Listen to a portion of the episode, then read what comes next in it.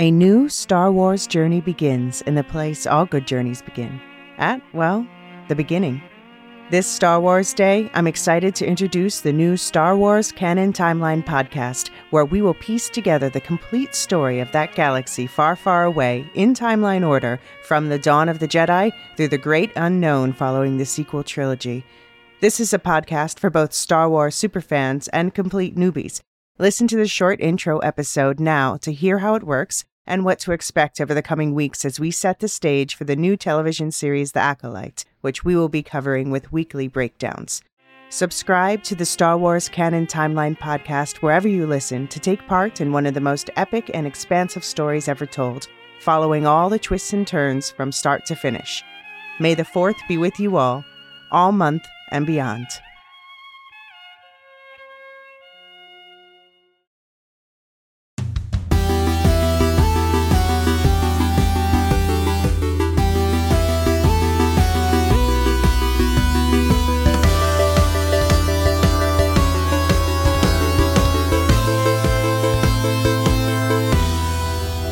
Welcome to the Lore of Us podcast. We're the Lorehounds, your guides to a fungal apocalypse. I'm John. And I'm David. And this is our season wrap up podcast for season one of HBO's original series, The Last of Us. We got a truckload of feedback, so after the intro, we're going to get right into wrapping up the season. Be sure to stick around to the end of the podcast for programming notes about our podcasting schedule for the rest of March.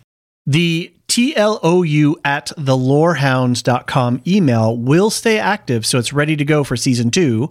Otherwise, if you've got more to say, join us on the Lorehounds Discord server, link in the show notes below and on our website, thelorehounds.com. Also, a heads up about our Patreon.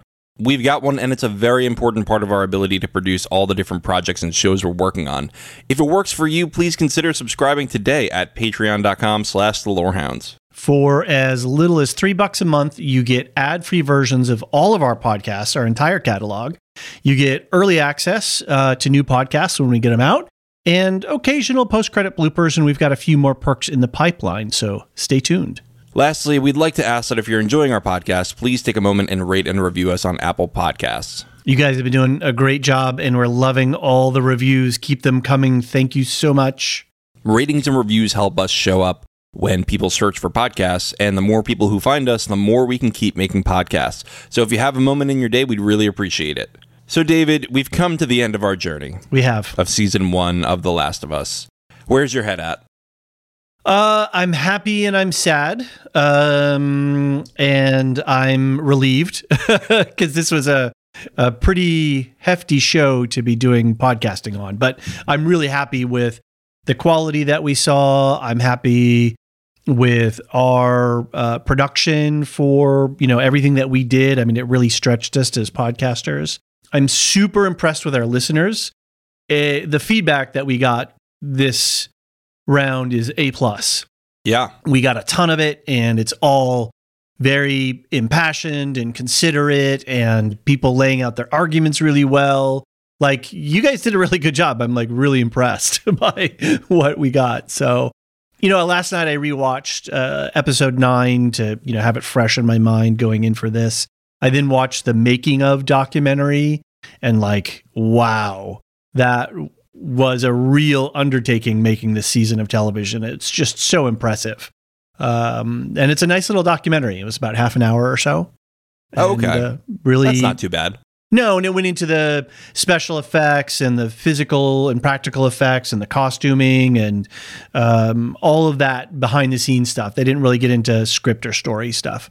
Um, but it was just really cool to see uh, Druckmann and uh, Mazin talking about the creation. You know, they obviously they chit chat with the stars and heads of different departments, and it was just really cool to see how they went around, how they went about doing some of the technical work, um, as well as some of the decisions that they had to make in the middle of production to go, oh, okay, um, the bloater looks great. We've got a guy in a full body suit, but it's just not kind of working. He's not big enough and he's not moving fast enough. So let's make him CGI. Okay, cool. Good thing right. we made a full body suit because now we can just model that thing and you know scale it up a little bit bigger and and uh, use his motion as a basis. Like so, for every challenge that they ran into, it it feels like they judo flipped everything.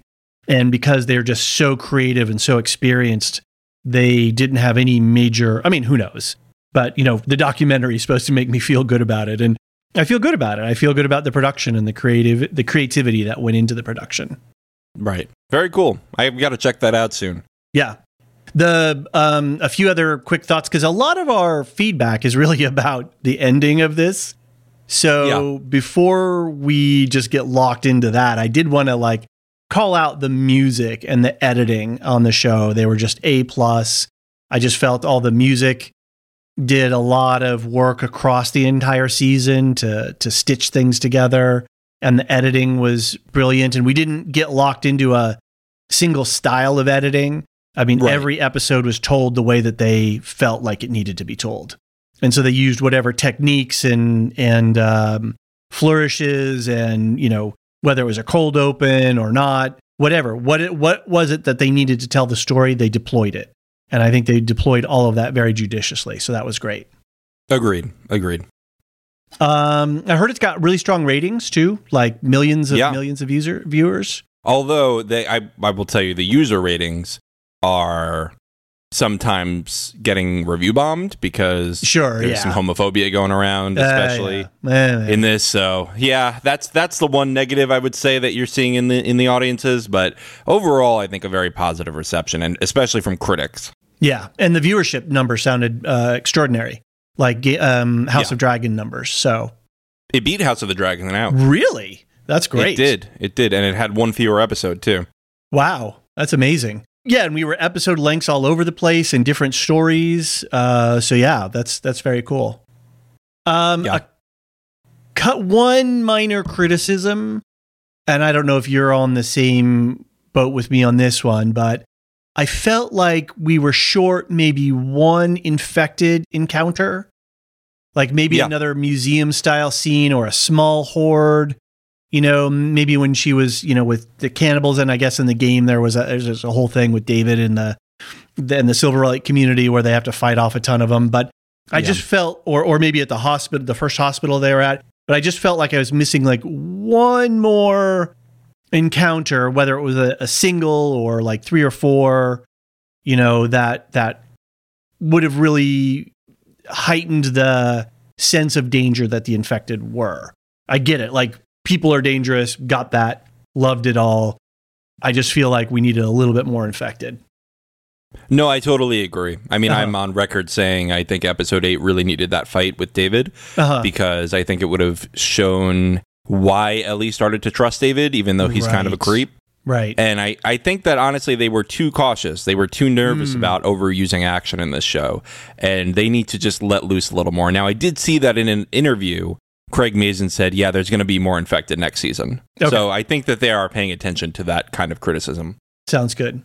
Um, and I think the last general comment that I have is that episode, and this is not the capstone comment because we're going to get into. We got a lot of feedback we got to get into, um, and so we're going to take a, a a lot apart. We're going to take the season apart a lot in in our feedback. But one of the things when I was looking over the season as a whole, just how remarkable episodes three, five, and seven were. Uh, they did Uh-huh. amazing job of spanning the story, but also providing their own little encapsulated story. It's technically not; they're technically not bottle episodes. Bottle episodes has is a particular thing, but people are using it in a, in a much more generic way now Uh huh. at least three and five or three and seven were kind of you know bodily um in in that regard but uh three is with uh frank and bill five was the back half of the henry and um sam story and Uh-huh. then seven was what was seven uh that was left behind. Oh, right, with uh, Riley. Yeah, of course. So they just really wonderful storytelling, really well done to encapsulate a lot of information in a tight episode that not only moved the whole story plot forward, but really dug us down deep into the history and background of individual characters or even side characters because we never see Frank, Frank and Bill again. But yet, that has such an important tonal uh vibration cast color cast i don't know how you want to describe it but like It's a fundamental part of Joel's absolutely character development and motivation development toward the finale. Absolutely and it was done with a character that was not even in the core of the plot you know Right. And- or even in the game, really. Like Right. Frank only shows up as a corpse in the game. right so how brilliant was that like I, I was just i'm just really impressed with the the quality and level of the storytelling overall and then those three uh, episodes in particular Right.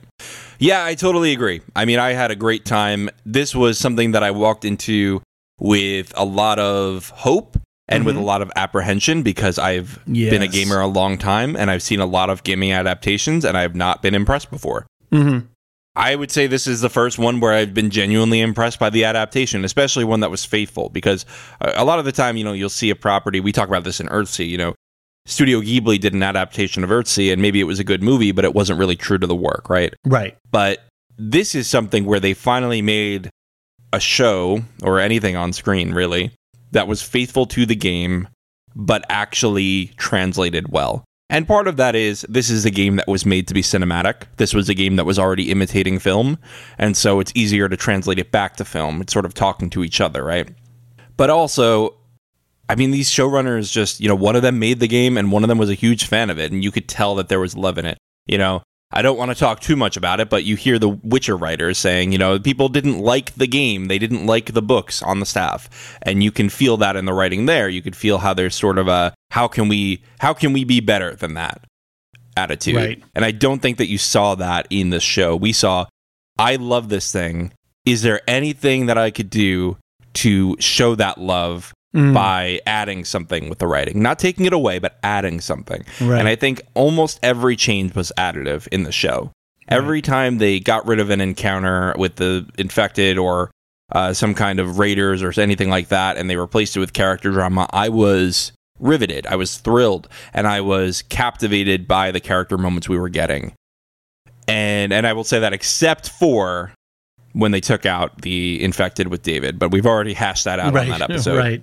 You know, as an as the non-game player of our duo, I never felt the adaptation. I mean, I could see a couple of scenes here or there where, oh yeah, I could see how that would work in a game, but I never felt like I was being given an adaptation. And all of the changes which you were highlighting and and letting us know on the podcast all seemed to make sense to me as as the casual viewer. And so Mhm. like that is an extraordinary thing to satisfy both you who loves this game and loves this property and me coming to it like you know wide-eyed and and fresh and as a as a daisy in the spring rain I, that's a weird metaphor. Well, anyway just coming to it fresh um and that we're both walking away scratching our heads going wow that was really great. That is a triumph. Yeah, yeah. To appeal to the person who does not know the source material and the person who knows the source material is something that, as Rings of Power will tell you, is very Yes. difficult to do. but you know, speaking of Rings of Power, I think that's something that they both did well. Was mm-hmm. they put things in the background for the person who knows the material that would not bother you if you and they you know would not be jarring to you if you didn't know the materials. For example, Rings of Power had statues of the Valar in Numenor. Mm-hmm. Whereas here we had the the picture referencing Ish. That was something where I was reminded of something that I thought was beautiful in the game, and you didn't have to be bothered by an aside that didn't really have relevance to the main story. Right, right. And that to be able to to deliver that to you and to keep me happy and and engaged in the story and both of us walking away, that is rarely I, I- can't I don't know when when else have we seen this at this level. So, you know, regardless of whether you as a person who's coming to the show, whether you enjoyed watching it or not, like did it give you joy and did you have fun or whatever, was it a good experience, all of those things. Regardless, the fact that for this industry to be able to deliver this product to us and satisfy both these very demanding audiences, that's uh, that's extraordinary. I just want Craig Mazin to produce all my favorite shows now. All my favorite dramas, at least. Maybe not the comedies. well, when when is he going to get a Star Wars movie? That's the question. Oh boy, let's not go into Star Wars movies right now. No. So feedback time, and here's a reminder. I mentioned this last week, but my wife, uh, Mrs. Lorehound, first name Maya, she's going to be joining me at the end of this podcast to talk spoilers for The Last of Us Part Two, and we got I think one piece of feedback for that. We're going to have a lot of fun with it. We're going to talk production updates too, but definitely don't listen to that if you haven't played the second game because we are going to talk massive spoilers and that season will not be as good for you if you know. So, yeah, stick around for that. But for now, we have a ton of feedback. So if we missed your email, we apologize. However, we have so much that this is going to take us a while to get through anyway. So let's have fun with it, David. Yeah, sounds good. Um, we, I think you went through a, a, lot of the feedback to make sure that we didn't, I didn't get accidentally spoiled for season two. So thank you for doing that. And you kind of put us together in three big batches. One is general thoughts, and then we have the case uh, against Joe Miller, Joel Miller, and then the case for Joel Miller. And yeah. a lot of this hinges on my take from last week that Joel is a kind of monster. And we've got a lot of people, uh, mostly people not agreeing with my take, and a couple of, of supporters there. But I think um, I think that's the crux of the the show and the season, right? Was boiling it all down to what were how do we how do we look at Joel's actions? How do we look at the actions of the Fireflies? And how do we weigh that out? Uh, how do we weigh out the ethics and the morality of it all? I think no matter where you come down on, I I feel like what the showrunners wanted us to do was to engage passionately in the material. And I think Agreed. that's what we've got here is a really vigorous, passionate uh, uh, conversation. And it makes it fun for us. Like it's been a really fun time scanning through all these emails and and uh, taking on people's arguments and and considering po- thoughts that I I hadn't thought before. So anyway, I think we should just get to it. Absolutely. Much more about the dialogue than it is the answer. I don't think there is a right answer. At least that's not the intention of the game makers and showrunners. So, right. Let's do the general thoughts first so that we keep it light before we get into the trial of Joel Miller. Drunkill on the Discord says, listening to the pod now at work. The behind the scenes video shows how they did the Ellie falling from the horse shot. A fake horse on a track with a stunt double on top of the horse hits the end of the track and the rider goes off the front. So the horse falling would be CGI, but the tumble was real for the stunt double. That's cool. So I, I, guess we didn't risk any horse safety here, but we did risk human safety. So as long as we right. keep it to the humans, I think that's even more cool, uh, cooler um, than just doing a full CGI thing. That they actually had a stunt double go flying off of a physical object at that height and velocity just adds to that uh, realism, that sense of realism. Um, and it was just cut so well together that we didn't even see it. Uh, it's again, kudos to the creative and uh, technical teams on this show. Did you see that image that was going around where somebody paused at just the right moment for you to see the plastic horse no, it's it's really bad. It's the Starbucks cup for this. You know, it's just like a stupid moment. Oh, right. Because you you know with a show this big, you're not going to catch every little tiny shot. Sure. And so somebody's going to find it if it's there, and and right. I think people are more laughing about it than angry about it. You know. That's good. Yeah. No. I, I, as I was sort of still continuing my uh, monastic traditions of avoiding uh, consuming extra media. But I don't think it rose to the level of the Starbucks cup. That was a big deal. yeah, yeah, yeah. I think that hit well because like that was right news. next to a main character, right? Yeah, exactly. So the the other one, the other error that they caught in the show in The Last of Us is there's a camera crew you can see on one of the landscape shots when they're walking towards Tommy's town, walking towards oh, okay. Jackson. Uh-huh. Yeah, you know, just a just a little thing. Yeah, they were like, yeah, you know, the zombies are shooting film now. Right, exactly. So Figurin Dan B writes in, and this seems to be about episode 8, so a little bit dated, but I think it's good to talk about it anyway. He begins, so I started listening to the pod. I'll wrap it up on my morning commute, but I gotta say, the opening criticism was a bit lost on me. I don't see how this town is portraying any kind of economic system or government. It's 100% a cult. If it was the point the creators were trying to make, I certainly didn't get that out of what we saw, and I think you'd have to take quite a leap to see that.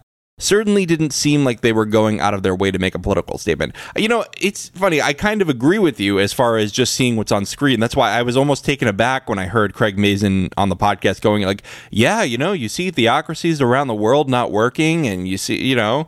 I was like, "How is that relevant? This is a, an apocalyptic cult." right. Right. So I don't I, know. It was just a weird thing that jumped out to me on the podcast.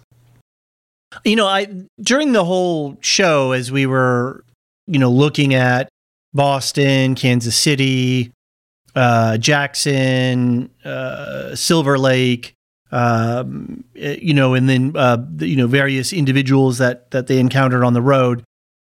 The way that I was reading all of that stuff was here is here are human beings responding to this existential crisis and they're responding in different ways based on values and beliefs and the one thing that I think is true is that no matter where we go as a species in a group, we are going to develop economies, right? And that is just, you know, um, uh-huh. the production and trade of goods and services. Because, you know, like, oh, well, you can make bread and you can grow wheat. Okay, great. We've got something going on here. That's an economy. And then the other thing that we're going to do in living in groups, um, uh, everybody's going to have different opinions about how to go about things. And so we're going to create politics and we're going to create systems of governance to figure out how do we adjudicate the needs of the many within this, you know, uh, framework of we're all deciding to live together. And so for me, looking at the the spectrum of what they presented. It was just looking at, oh, okay, this is interesting. This is how this community decided to approach it. This is how mm-hmm. that community decided to approach it. And yeah, Silver Silver Lake, 100% cult community based around religion, but there's still politics involved. There's still economy involved. We may not see it as such, but I, I kind of think that the the showrunners were uh, making some commentary about different systems and different reactions to those. So that's the way I was I was consuming all of this um, point of view on how different communities were responding to the crisis. Yeah, I mean, I think that they were sort of trying to make a point, but I don't know. I, I kind of agree with Dan. It's not that it's not that obvious if you just take it at the show face value. I mean, I was distracted by the fact that they were eating people, right. and so I wasn't really considering their system of economics too much. Right. Well, and interestingly, if you think a little bit about it too, like the regardless of the uh, specific religion in question, setting that aside for a moment, and just looking at the power dynamic there, there was one individual who is responsible for and was dictating to the group what and sure. how things were going to play out. It was at its core a patriarchy, right? That is yeah. that is the thing that you could most accurately define it as, even putting religion aside. Yeah. And then, you know, like one of the little tells was when he sat down for dinner and they gave him a plate of food, there was more food on his plate than it, anybody else had. Like he had a right. double, you know, or triple portion. Now, regardless of whether he said, I always want more food than anybody else or not. The fact that the cooks, you know, were doing that, whether out of deference or implied fear, whatever, it doesn't matter. The point is that there's a power imbalance there. And I think that's one of the things that they're pointing to. Whereas Jackson, we don't have a power imbalance. We have a, a very idealistic looking community. Right. So, right yeah, everybody's going to the movies together. Everybody's getting their little snacks together. Everybody's got a coat to wear. Right. Yeah. So, Kathy from Ireland and our resident GP for the show wrote in with two emails. So here's a hybrid combo of what she wrote regarding the delivery and the baby. It was an easy delivery, to say the least. to say the least. But maybe you're so tense from stabbing a fungal zombie that you deliver a baby without realizing. Maybe.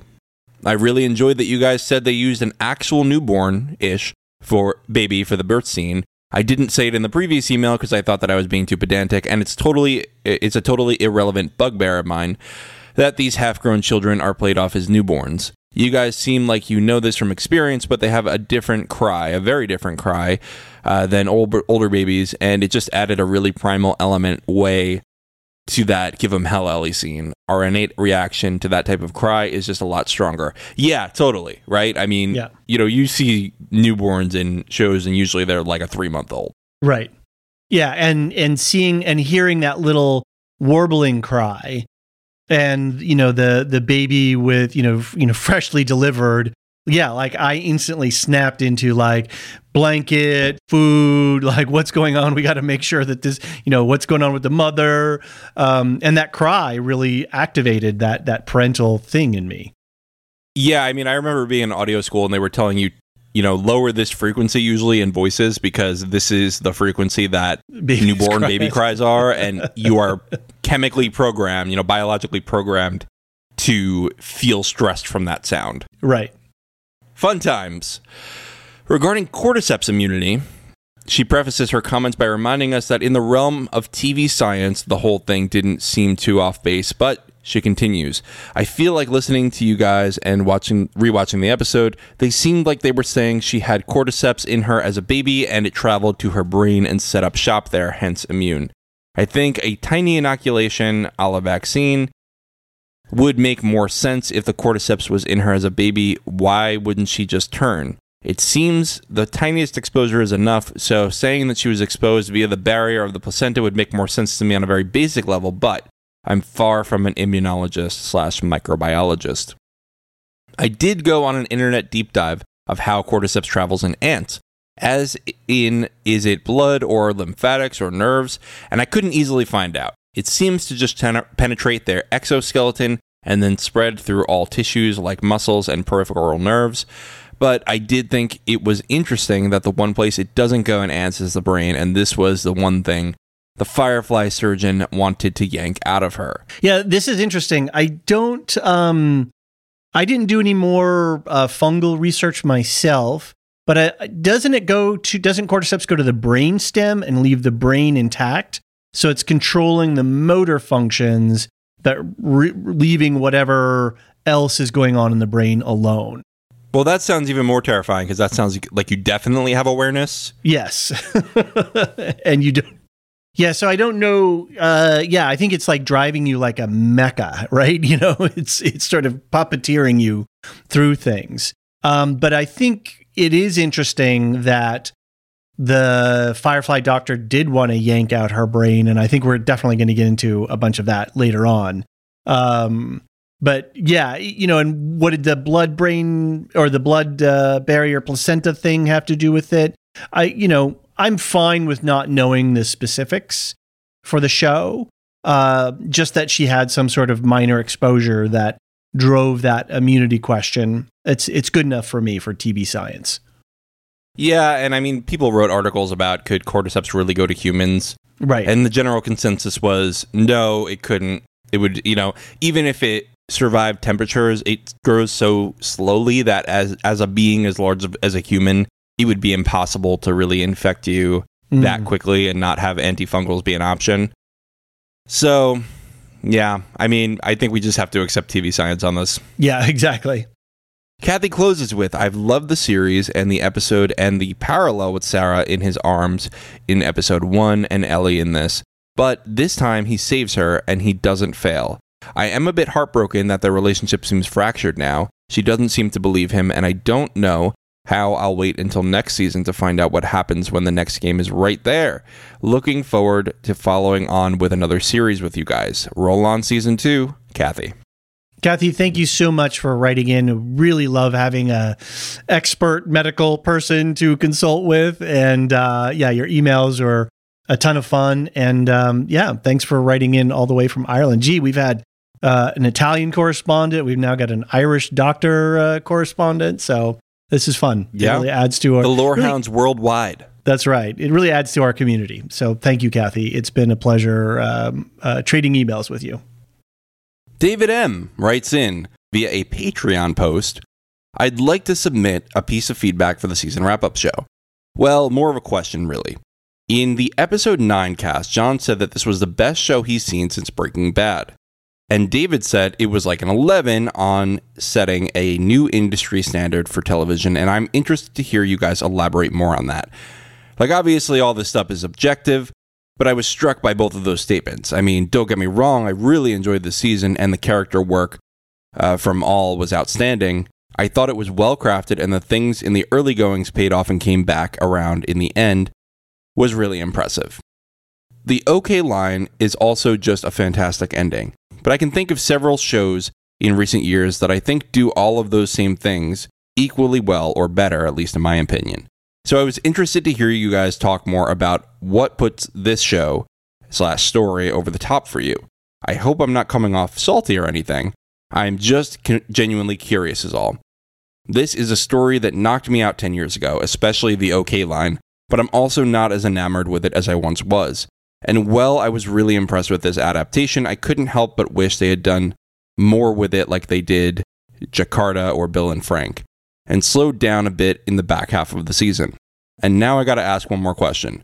We all know how John feels, but David, are you putting The Last of Us over Andor? the way my idiosyncratic uh, ranking works, uh, Last of Us is actually going to come in just below Andor because I've got a three part uh, ranking, if you remember from the second breakfast from December. And uh-huh. we'll cover it all again uh, this December when we release our our uh, second breakfast, which will have our our year in wrap up. Um, but I've got like a classification: is it S tier or is it A tier, which is just excellent? Or you know, I forget all of the rankings. B tier, which is sort of fun and enjoyable, but not you know like Kaleidoscope was a like a I think a B or a C. So there's that which just sort of does major groupings. So obviously Last of Us is going to be in the S tier. Um, then there's a 1 to 10 scale which is for everything from production, script, um, acting, you know, uh, uh, editing, sound, all of that kind of stuff. And then there's a subjective entertainment value score that I give it. That's a one to five. Did I have fun watching it? Was it just okay? And um, or or was it like painful to watch? Um, and this is going to rank a three on my enjoyment scale, where Andor ranked a five on my okay. enjoyment scale because I loved I love spy thrillers. I love, you know, space, science fiction, action stuff. So I loved all that aspect of Star Wars with a good spy thriller and a knockout cast and script. Well, this is a knockout cast and script. There was some stuff in the show that was difficult to watch and less enjoyable. Like, I, I, am not knocking the show, just like violence against children, sexual assaults, you know, all the the gaslighting that David was doing, the torture that Joel was doing, all of that kind of stuff. Right. It was all part of the story, and I have no problem with it. But if I were to sit down and go, oh, do I re- want to rewatch Andor? back to back, do I want to binge Andor or do I want to binge Last of Us? I'll probably binge Andor because it's more fun, pew pew, you know, and and spy stuff. Whereas like sure. seeing Joel pop somebody's kneecap, you know, out of out of place is a little bit difficult to watch. You know, I don't know how many you, you've said you've replayed the game a couple of times, but yeah. I mean, it's such a heavy impact. Like it's not something. Oh, hey, let me go and have fun with Ellie and Joel. Right? It's a it's a little bit more of a serious endeavor, a heavier lift. Well, you know, yeah, I mean, I only play it once every few years, and right. that's why is because mm-hmm. it's heavy. Yeah. Although I was in a similar place to you with Andor, where after the episodes, I was almost always hitting replay right mm-hmm. away, or doing it the next day or something like that if we weren't recording. And yeah, I mean, I guess it's just a matter of of preference, right? Because you know, I would say that there's a lot in Breaking Bad that's really hard to watch. Sure. And I still think that that's one of the best you know character development shows of all time. Right. And I think that what that show and this show do really well is that they lead you down the path of rooting for the person you're following, rooting for the main character, and then they rip that rug out from underneath you, mm-hmm. but it mm-hmm. makes total sense when you get there. Right. Yep. I think that that is what they both share and why I wanted to compare it to Breaking Bad and why I think that it's it's the best show that I've seen since Breaking Bad. Uh, well, I was going to say on my scale, for the industry score. It's a one to 10, but I haven't, uh, it does go, the dial does go to 11. And shows that get an 11 are shows that break the mold in some way. Andor broke the mold on the Star Wars box, right? Oh, we're going to model everything on the 77 movie and we're going to, you know, stick to this canon stuff or whatever. And and Andor just completely broke away from that while still being Star Wars, but it just gave us a whole different tone and vibe. So that Right. to me indicated that uh, that it was doing something beyond uh, its genre limitations. So it, it pushed the industry in some direction, some into into new territory. And we even saw it on the Mandalorian the other day, where they were totally doing Andor esque stuff in it uh, in episode three. This show is going to get an 11 from me because it is a adaptation. Now, obviously, I haven't played the game, but I, I'm relying on you and on everyone, on all the other game players who I am an telling me- authority. Yes, uh, who are telling me that this is an outstanding adaptation. And so when I go, oh, that's an adaptation, it has just pushed storytelling and the industry's capability of doing adaptations into new territory. Therefore, for me, it gets an 11 because not only was all the production excellent and the script and the actors, but it broke new ground for where uh, television storytelling can go and the kinds of stories that it can tell. It can take source material. It's been proven that they can take a video game and adapt it at a high, excellent level. So for me, that deserves an 11. Well, and I mean, you you also mentioned it's a video game adaptation, which is something that has always been done poorly. Exactly. That's and what I'm saying. we walked in ready to grade it on a curve. I mean, Mhm. I guess you know we were still going to critique it, but this is something that didn't need to be graded on a curve. And when you do grade it on that curve, it just eliminates the scale entirely. It's just in a, in a league above every other video game adaptation that came before. Exactly. And so, yeah, I agree. It's it's something that will challenge people in the same way Andor challenged Star Wars Yeah. writers to do better. This challenges adapt adapt adaptations of video games to be better. and like um uh breaking bad challenged all uh, cable you know produced dramas right and and character stories. And breaking bad or um uh, better call saul uh broke ground because it was actually able to do a prequel that um delivered on the promise of its uh predecessor right? So you know those kinds of shows that give us new horizons and new territory. We can go, oh yeah, it can be done. Here are examples. That for me is a, a what. That's why something gets an eleven. Right. You know, early seasons of Game of Thrones. It's it's Yeah. not about the Mhm. genre. It's Right. about the character moments. And I think that this show nailed that. And I, I will also use your own words against you, David M. you said it blew you away 10 years ago when you first played it. Well, you got to put yourself back there, right? I mean, you can't you can't judge it just because you've played it before mm-hmm. that it had less of an impact on you. I think that I think that I was mostly able to put myself back in that headspace and remember what it felt like, and maybe that's where we're disagreeing here. Is I you know obviously it didn't have the same impact as the first time I played it because I knew it was going to happen, but man, it is quite the twist. I really do think it's quite the twist and quite the you know pull the rug out from you on rooting for Joel. Right. And uh, although I, I will tell you that as we go through this feedback, the weight of the scale for Joel is much heavier It is. than the weight of the scale against Joel. So I guess I'm wrong about that. Peter O.H., lore master, writes in Hey guys, initially I was reluctant to get invested in The Last of Us because The Walking Dead had soured me on post apocalyptic zombie shows. Hundred percent. I used to be a Walking Dead fan, but within a few seasons, it had devolved into a terrible show. Instead of trying to tell a good story, the studio focused on increasing profits at all costs, subjecting the viewer to inane writing and tedious, predictable plot gimmicks. On top of that, the show, The Talking Dead, would try to gaslight you into thinking that the drivel you had just watched was a work of art. Yeah. So you liked it, Peter. In contrast, The Last of Us is a pleasure to watch. Proper character development, logical character actions, proper pacing, intelligent use of zombies, I could go on. Like many people, the plotline that engaged me the most was the relationship between Joel and Ellie. When he called her baby girl at the end of episode 8, that really hit me in the feels. Regarding whether Joel has directly substituted Ellie for his daughter in his emotions, I'm going to side with John. That's the right decision, by the way. I think David has a well made and interesting opinion, Joel must have a huge amount of unresolved trauma over the death of his daughter, but it's been 20 years. I think he has accepted that his daughter's gone. I think he accepts Ellie for who she is, but I think you can watch the show with either mindset and the experience and enjoyment would not be would not be affected. So, the age-old conundrum. Would you sacrifice the whole world for one person? As a father myself, I can certainly empathize with Joel, selfish as his actions may seem to be in the wider context.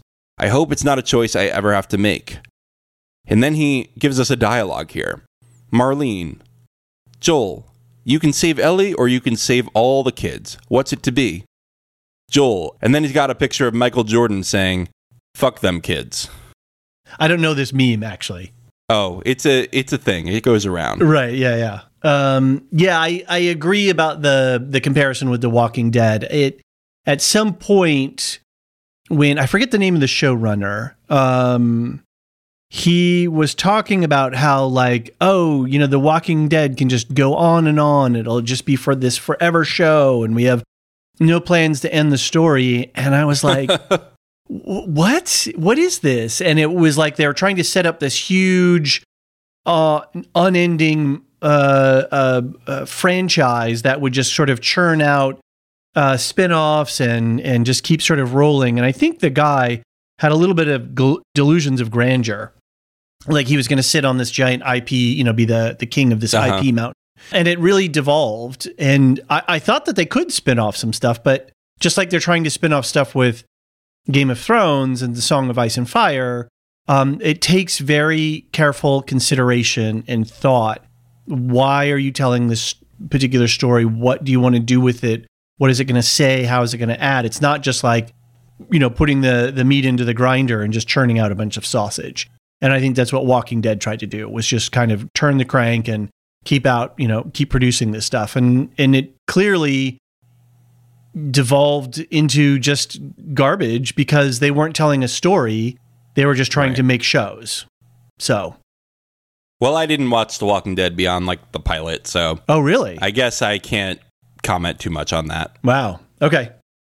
And now I won't because everyone says it's bad. Well, yeah, the first few episodes are good. I mean, I would definitely watch the first couple of seasons just because it's um, uh, such a cultural touchstone.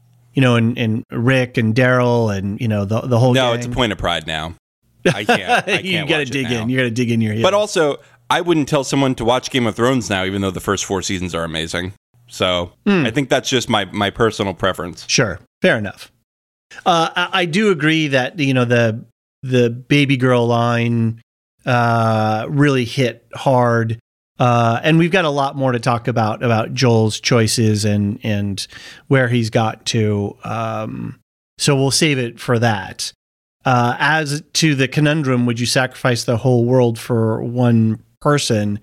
That is a tough one, and you know I think we have some feedback about this uh, conundrum as well as a parent, what would you do and what would you be willing to sacrifice to uh, save your child? And that's a it's a it's a fine point here. Is Joel really her parent, or is he just somebody right. who who loves her uh, intensely, or thinks he loves her intensely? You know, depending on what side of that that um, razor's edge you you fall on. Um, the right side or the wrong side, mm-hmm, whatever mm-hmm. side you're on. The dark side, the light side, you know, um, and I think that's the the brilliance of the show is that it it's slicing so finely these points that we can't all agree.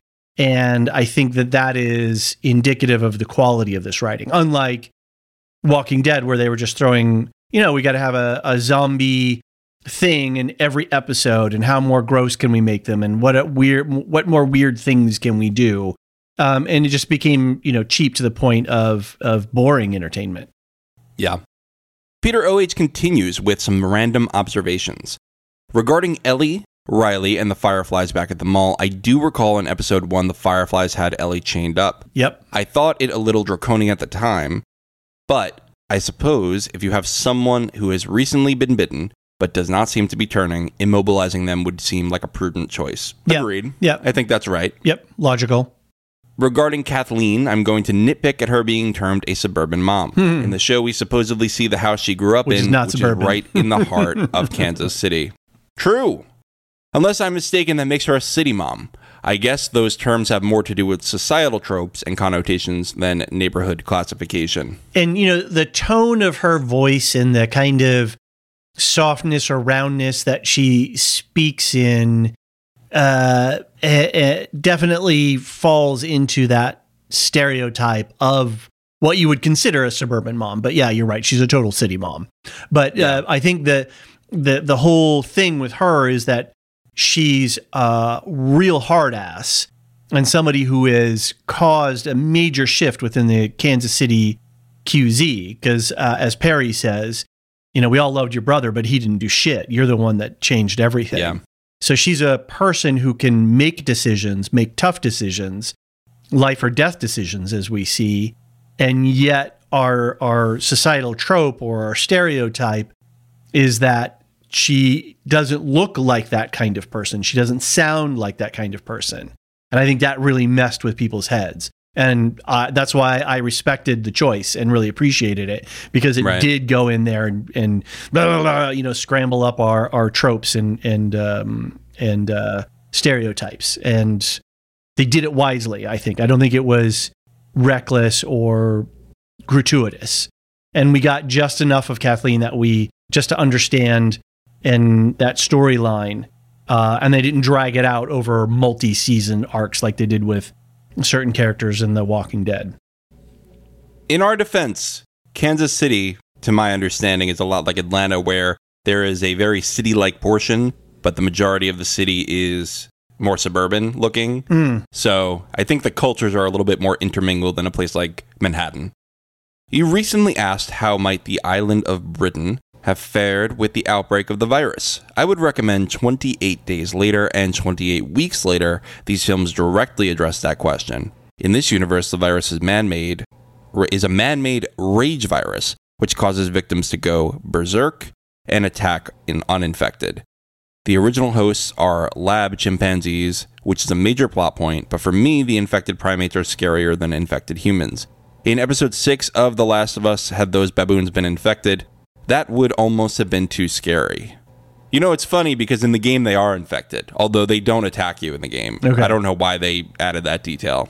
You know, 28 days later, um, I, I'm I've seen the the box title, you know, the the cover for it and stuff, and I've known of it. I've just never seen it. It's just completely escaped my radar entirely. That's so crazy. Hmm.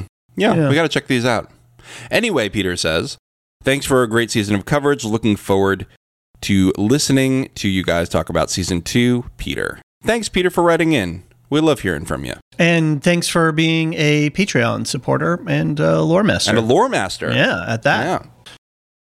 Matt E writes in I'm not a gamer, but generally familiar with first person shooter games. I'm curious what The Last of Us gameplay was like. Some scenes, like the sniper in KC, seem like obvious pulls from the game. By contrast, many whole episodes of the show had little action or fighting. All right, so here's the lowdown. It's not actually a first person shooter, it's a third person shooter. You see the back of Joel, you see him as a figure, he's not uh, looking down the scope. And uh, basically, your emphasis is more on looting and conserving your ammo and, you know, trying to sneak past groups of enemies rather than, you know, jumping in headfirst. I mean, if you go on easy, then yes, you could just go in headfirst, but you do want to be more sneaky. You want to conserve your supplies and you want to be very good with looting. It, it rewards you for looting. It gives you new skill trees. It gives you new power ups. You can upgrade your weapons. It's a it's a very cool game. And what I like about it is when you are just walking to a new location, they have a lot of uh, roadside chat with Joel and Ellie, and that's a lot of where you get that character development and relationship development. It just feels super easy.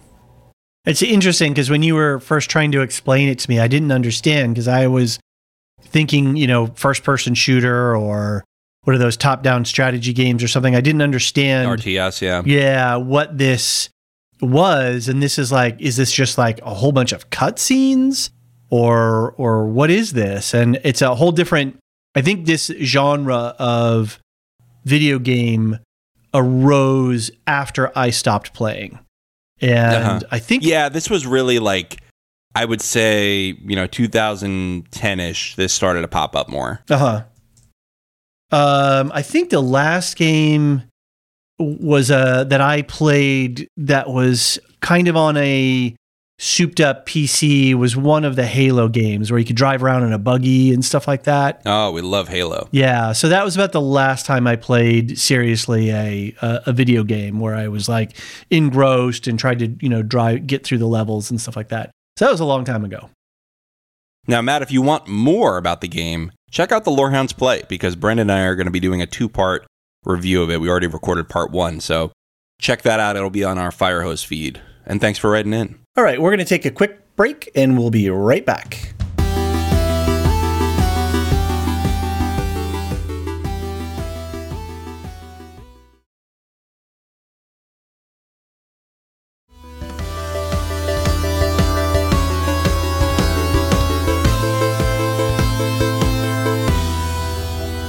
And we're back. Drunkill from Melbourne, Australia says, Gets another one. Hi, guys. This Oh, yeah, second. he's sneaking in. Yep. Smuggled. Hi, guys. Something that I noticed way back in episode one and which was discussed in various places online was Joel's watch when Sarah is killed. Yep. Is it possible, instead of wounding Joel's wrist, the bullet ricocheted off the newly repaired watch, which breaks again in that scene? In a way, Sarah could have inadvertently brought down her own downfall. Of course, it was a burst of gunfire, but it was a theory floating around after the first episode. And we get the watch front and center again when Joel embraces Ellie at the end of episode 8, My Sweet Baby Girl. Just a thought. Love the podcast. Keep up the good work. So, my thought is Joel would not keep that watch on if that's what he believed. Mm-hmm.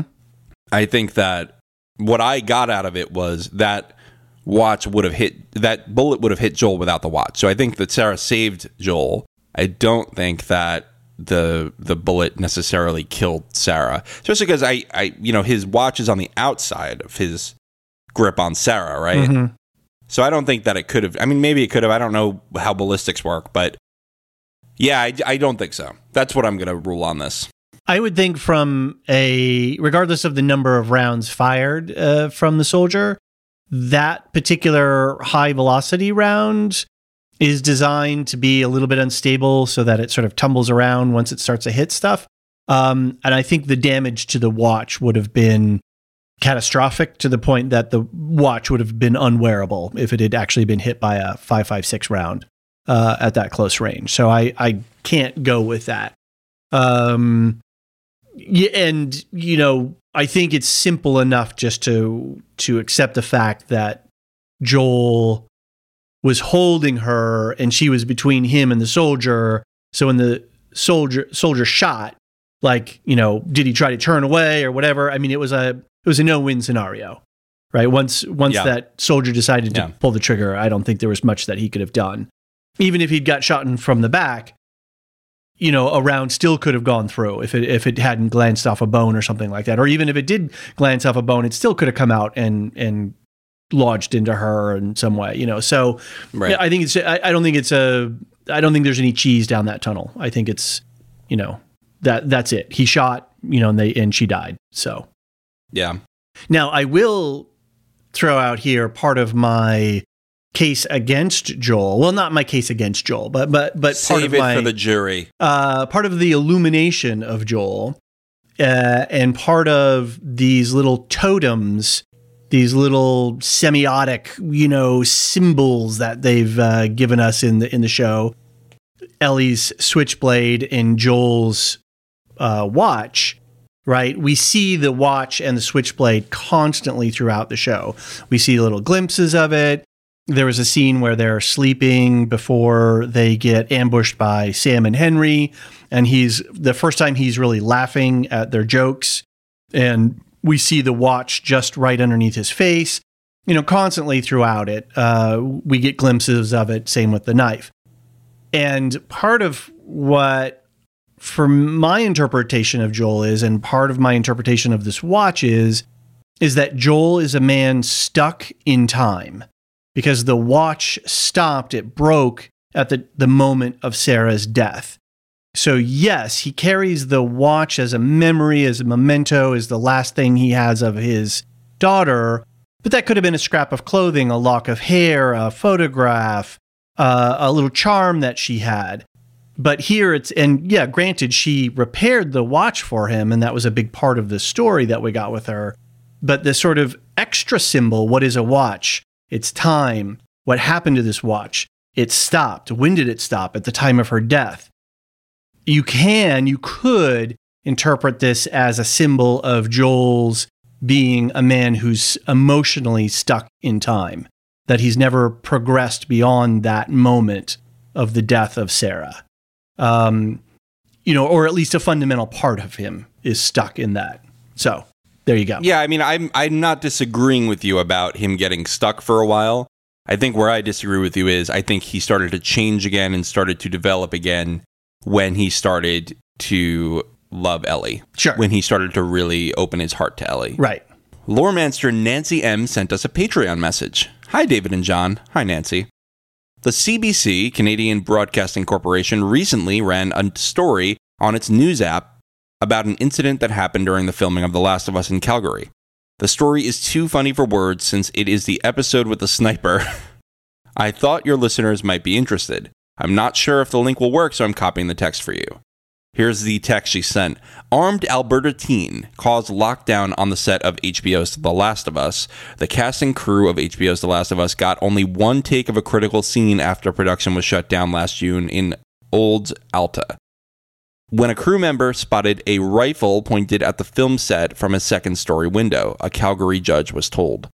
On June 1st, 2022, a costume assistant alerted the production's head of security after noting, noticing an armed man in an apartment building pointing what looked to be a real assault rifle but turned out to be an airsoft gun.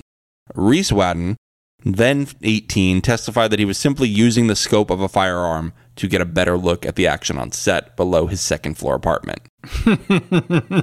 That's pretty hilarious. Dude, get a pair of binoculars. I guess uh, we we snipped the article because it was so long, but I think you know we could either link it or you could Google for this. That apparently um, it cost the set because they had to go into lockdown on the set. They had to hustle all the actors away. Basically, canceled shooting for you know the the the production for that day. So they like lost a ton of money and time. And this kid was just trying to like watch what was going on using the scope on his rifle. So Yeah. That was an expensive set too because they had to build that from scratch because they really wanted to have that exact, you know, scene from the Mhm. video game and they Right. didn't want to just sort of phone it in. They really rebuilt the scene from the video game. And so, yeah, he cost them a ton of money. it's pretty hilarious. I mean, but not. Yeah. Now for my feedback for your wrap up episode. When the screen went to black on Sunday, my first reaction was shock. I'm not a game player, so I had no idea Marlene had to kill Ellie to attempt a cure for humanity. And there's no possibility this was a certainty. How could it be? This was no more than an experiment with their hypothesis being that the key to the vaccine or treatment was inside Ellie's brain. Even if those monkeys left behind at the school campus had been experimented on, that's no guarantee the results translate from ape to human. True. Joel was justified in doing what he needed to do to save Ellie, damn the body count.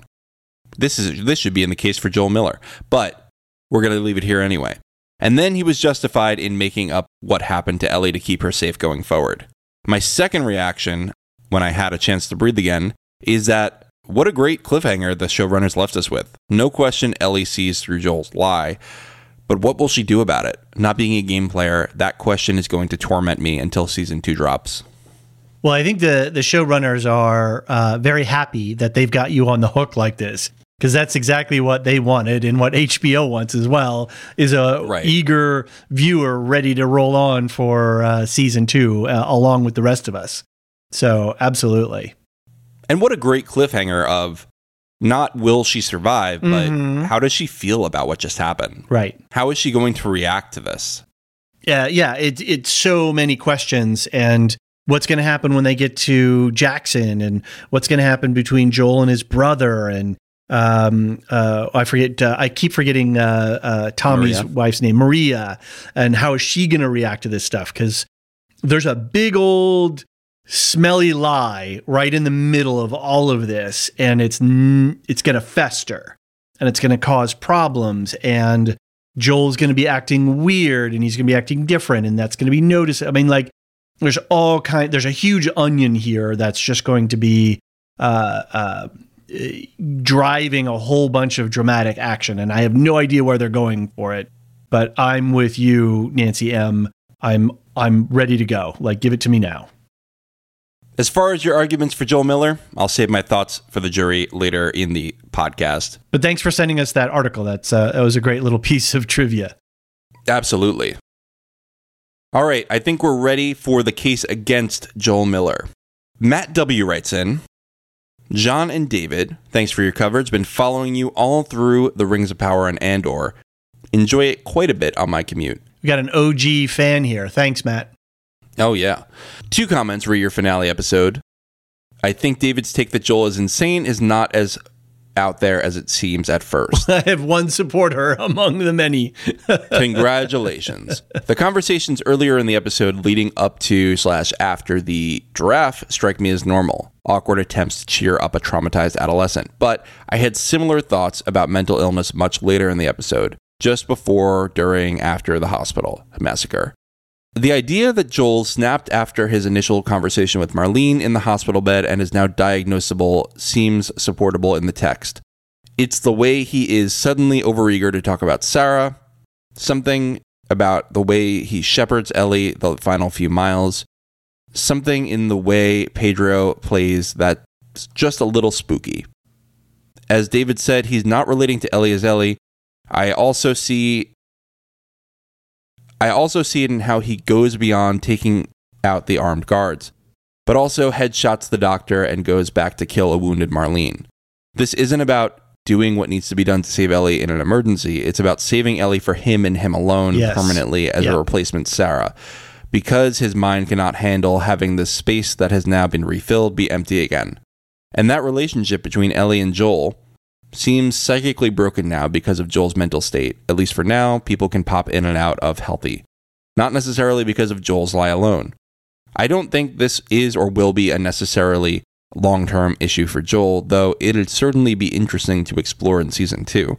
But it seems to me that what he's done to get to this point has broken him, and his motivations are not because of normal fatherly instinct alone, but because of mental illness rooted in an unhealthy need to keep Ellie as his own. He couldn't save Sarah, with bro- which broke him, but saving Ellie in this way has broken him all over again. What do you think, David? You've got your supporter. Yeah, this is uh, um, a pretty well, uh, I think, thought out supportive argument to what I was trying to point out was that, yeah, he. l- I'm not saying that he doesn't love Ellie, but the the fear and brokenness from losing Sarah is so overriding that he what he does is monstrous.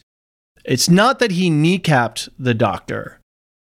Okay, it's one thing to shoot, uh, say, the armed guards in the hallway, right? Right. As he's going through, and they're they're active threats against him, so he's taking them out. There's a guard that he goes in and finishes off with with Ellie's switchblade, right? Who is clearly going to die anyway, but does he, he he goes ahead and murders that guy. And then when he goes into the doctor, he doesn't wound the doctor. He doesn't herd the doctor up against the wall. He shoots him in the head. Why? So that there is never a chance that anyone from the Fireflies ever can come for Ellie ever again. And then when he goes to Marlene and she's like, you know, let me live, you know, uh, you know, don't kill me. He says, like, you you'll just keep coming for her. Boom. Right. So he is going to an extreme. So let's separate out slightly whether he relates to Ellie as Ellie or as a proxy for Sarah. Okay, we can just set that argument aside. The going through and murdering the entire Firefly organization, who are okay, granted, they're a terror, you know, a, a one man's terrorist, another man's freedom fighter. Um, you know, they're they're trying to do something positive. They may have misguided uh, aspirations. They may not be uh, uh, effectively led. Fine, but he goes through and he he completely decapitates this organization and kills a medical doctor. Right, a very important resource in a post-apocalyptic thing to solely to stop them ever coming after Ellie again. That is But let me ask you something. over and above, in my But let me ask you something. Is he wrong? Is he wrong that they will keep coming after her as long as that doctor is alive? So, yes, because he's doing something that was Ellie expressly indicated that she might have a different decision. And he has No, no, not I'm not her. asking you if it was morally right. Mm-hmm. I'm asking you, is he wrong factually that if he doesn't kill the doctor and Marlene, that they will keep coming after Ellie? Uh, probably they will would you know to to what extent they would uh, try to search for him. Uh, they probably would try to look for her. Now, would they come with armed guards and try to you know take by force, or would they approach with diplomacy and conversation? I I don't know, but would they? I don't think that we've seen anything with the Fireflies that suggests diplomacy. I think that they have been extremely violent from the beginning. extremely violent. But I mean, this whole this is an extremely violent world, though. So Well, they're bombing civilians, though. yeah, You know, I mean, in the first episode, they bomb civilians. right. I just I don't buy it. I don't buy it, David. I think that uh, you know, we can talk about the morality of Joel's actions and I won't defend Joel wholly. I think he he is sort of the villain in the end. I know I got flack for saying that, but I think he's the villain in the end. But Well, I, do think that's what the show pushes you to believe. You're, you're. I mean, that's Yeah. what you said. Is is like, oh my god! At the end of the game, you realize that, you know, you, your your motives aren't pure. You're not saving the world. right You're, but you're so not the hero. this is this is why i take issue with the insanity thing is that i'm not saying joel did the right thing i'm saying joel was fully aware of what he was doing joel thought this out Okay. joel thought in his head if i don't kill these people they will come after ellie therefore i will kill these people but I, and what I'm saying is that that that is insanity, right? That is that is. Um, i don't i think it's incredibly cruel i think it's incredibly you know chauvinistic but i don't think it's insanity i think it's just a, a person who's making poor moral decisions Here's the other clue that I take away from the show is that when he's going through the hospital, they give us the sound cue that Joel is disassociated from the violence that he's committing. He is in this sort of fugue state where he's acting purely on honed, you know, killer instinct.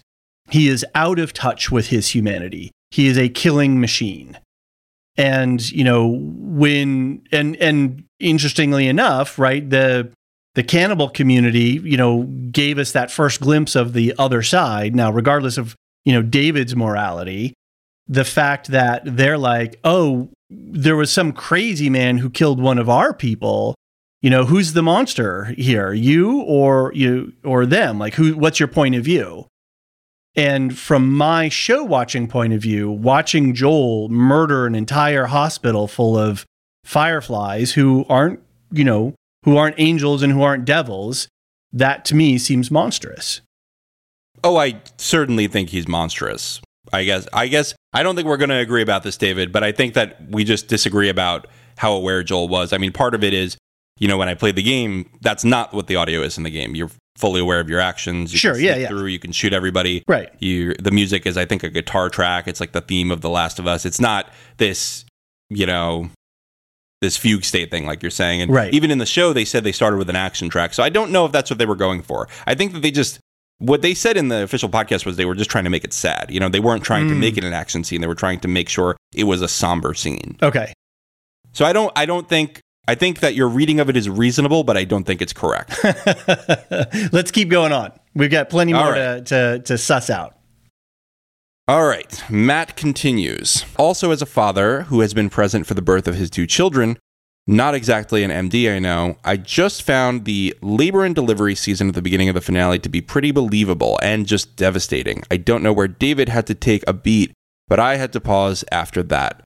When our first kid was born, it was a prolonged labor at the hospital, lasting about 36 hours. Ooh, that's tough. When our daughter was born, our wife refused to acknowledge that she was in labor because she didn't want to waste the provider's time this go around. When we finally got into the car, she was so far along that she could not sit down in her seat properly, and we drove with her on our hands and knees in the back seat. When we arrived, we were met in the parking lot by our providers, who were made aware of how late we thought the hour was. When my wife made it out of the car, she could not make it into the building, and our provider laid out a sterile blanket, and caught the baby as my wife was on Goodness her hands and knees oh. in front of in the front steps of the building. You just catch a slippery baby. Yeah. Obviously, every pregnancy is different, but the idea that a woman could be hobbling along, running for her life in the final minutes minutes of labor and give birth while being attacked doesn't seem that far fetched to me. Moms are amazing. Moms Thanks are again, amazing. Matt W. Thanks, Matt. That's a harrowing story. I am glad uh, and uh, wish the best for your family. And I'm glad Yeah. that you had a, a good uh, pro league catcher there who was able to. It seems like you can look back on it and laugh at it, and so I think that's a good thing. Yeah, for sure. Um, yeah, and, and according to Kathy too, uh, our our uh, medical expert friend in Ireland, um, yeah, it seems like these kinds of things could potentially happen. So it's not that far out of the realm of possibility for uh, how Ellie's birth occurred. Well, David, we've just presented the case against Joel Miller, and we got probably an hour and a half worth of emails about the case for Joel Miller Yep. because everybody likes murder who's in our listener base, apparently. That's right. Um, so I think that what we need to do here is we need to split off this podcast. You're going to Okay. have to come back to hear the case for Joel Miller. Uh, we'll try to get that out in about a week. And we will also have Mrs. Lorehound on the podcast to talk with me about spoilers for season two and part two of the game. So that'll be a lot of fun. But for now, we're going to wrap this up and we will be back next week with the case for Joel Miller. But we want to shout out the people who wrote in first so that you know that we got your email and that it's coming in your own special episode. That's right. So we got uh, Dove71, Sean, DM, Nick C, Millennia from Alberta, Susan from Vermont, Jeannie from Texas, John J, Ken, Sergeant Drano, and Eric S. And Alicia. Uh, we're going to put you guys all in uh, your one episode because you didn't send us short emails. you send us really long emails. And every single email, while being pro Joel, has its own nuanced take to the degree that we don't want to not have your voice heard and your point taken because they're you guys aren't arguing all the same thing you're actually arguing variations of things and we want to make sure that we get to all of those so we're going to wrap all those up and and like john said uh, give you guys your own podcast What an exciting time. You get your own special podcast and a spoiler cast at the end. So that'll be a lot of fun. Uh, our our listeners are are amazing. They're just really great, and uh, the the quality of these replies is super. It's not just people throwing Molotovs at us, but they're, people are actually considering and thinking through our, their arguments. So it's really cool. Absolutely. So thanks for writing in. We'll get to those next week. For now, let's do our outro. All right, uh, Patreon shout out. Um, thank you to everyone who's a Patreon subscriber. You guys all, your support makes this possible because there are actual costs involved. So thank you to everyone. We have a top tier, our lore masters, and we like to give those people a special shout out. John, talking about like long outros or long podcasts, we now have 17 lore masters. Wow. Um, we've got Smartian Cyrus, Mark H, Michael G, Michelle E, David W, Brian P, Nick W, SC, Peter OH, Bettina W, Adam S, Nancy M, Lavinia T, Dork of the Ninjas, Doove71 just upgraded from Lorfiend, and our newest lore master today, just before we jumped on the mics, we've got Brian 8063.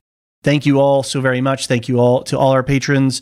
Um, the Patreon, if you want to support us, if you're considering, you know, do what works for you. You know, you've we've all got our our economic realities. Um, the ad podcast, ad supported podcasts are great, but the Patreon is what really helps us uh, to get by month to month. So thank you all very much. John, you want to talk a little bit about what we've got for the rest of our March Madness? boy, oh boy, are we still going. We put out a lot of podcasts already, and we've got more. If you want more Last of Us other than the feedback bonus episode, we have the Lorehounds play The Last of Us Part 1 coming out next week. That's with uh, me and Brandon the Bard. We're going to be talking about the game. We're going to be recapping it. We're going to be talking about the gameplay, talking about differences with the show. So it's going to be a lot of fun. Then we have The Mandalorian Season 3 going every week, an episode coming out this week and next week. There was a song in the last episode you might be interested in. Somebody even wrote a, Chat GPT song. that I they want you to know, I saw that. I don't think I'm talented enough to sing one, two, three, four by Feist, but it's to that, and I think that would be That's pretty Fun. awesome. Ted Lasso season three is going. We're doing some light podcasts on it. We're just Yeah. doing our favorite moments. We're talking about broader themes. Lunchtime and quickies. We are we are back on the pitch. The Earthsea cycle has finally arrived in your feed. Marilyn Arpukila is with us, and we're talking about Ged and his adventures and his dragons and everything else about him. And he's he's just he's just questing all over the place. So we're gonna be with that the whole time. Marilyn's on the Discord, so you can chat with her there, and I hope you will join us for it. And if you want more reading, Silmarillion Stories is coming out very soon. It is already out for the patrons, so if you want early access, head to our Patreon. Uh, we're covering Of the Coming of Elves and the Captivity of Melkor. What a title! Well, John, I'm exhausted.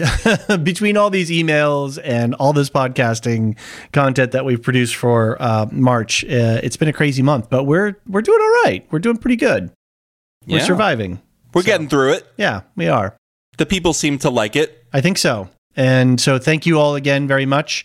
We appreciate it, and uh, we will catch you on the wrap up wrap up podcast in about a week. The Lorehounds podcast is produced and published by The Lorehounds. You can send questions and feedback and voicemails at thelorehounds.com slash contact. Get early and ad-free access to all Lorehounds podcasts at patreon.com slash the Lorehounds. Any opinions stated are ours personally and do not reflect the opinion of or belong to any employers or other entities.